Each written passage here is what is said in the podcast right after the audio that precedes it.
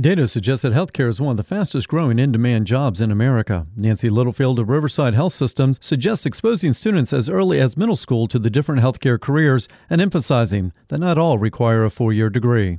I think sometimes um, those in high school um, who are trying to think of a career path or junior high, making sure our to Faye's point, our, our guidance counselors have have a full spectrum of opportunities that are now available in the healthcare space.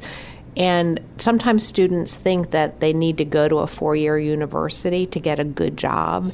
And our community colleges within our communities offer a valuable resource and stepping stone of opportunity that, that that too, you know, just even as a student dropping into a community college and say, talk to me about the programs that you offer, that's a very good career path for for a high schooler going into um, the world of healthcare just to see what it is that they want to do. The needed education for a healthcare career can be varied, from an introductory level course on patient care to a medical school degree. Faye Gargiulo of Riverside Health Systems talks about the pathway to working in a healthcare career and the need for schools to create substantive education programs to train these workers. So there are a lot of door openings depending on your predisposition, your mm-hmm. interest, your tenacity.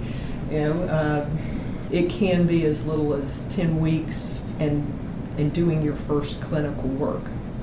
Now, it's going to be very, very different work than where you would start if you did two years and began it as a physical therapy assistant or as a surgical tech. Um, once you've used two years and invested that in being a physical therapy assistant, that may be completely fine. It's very fulfilling.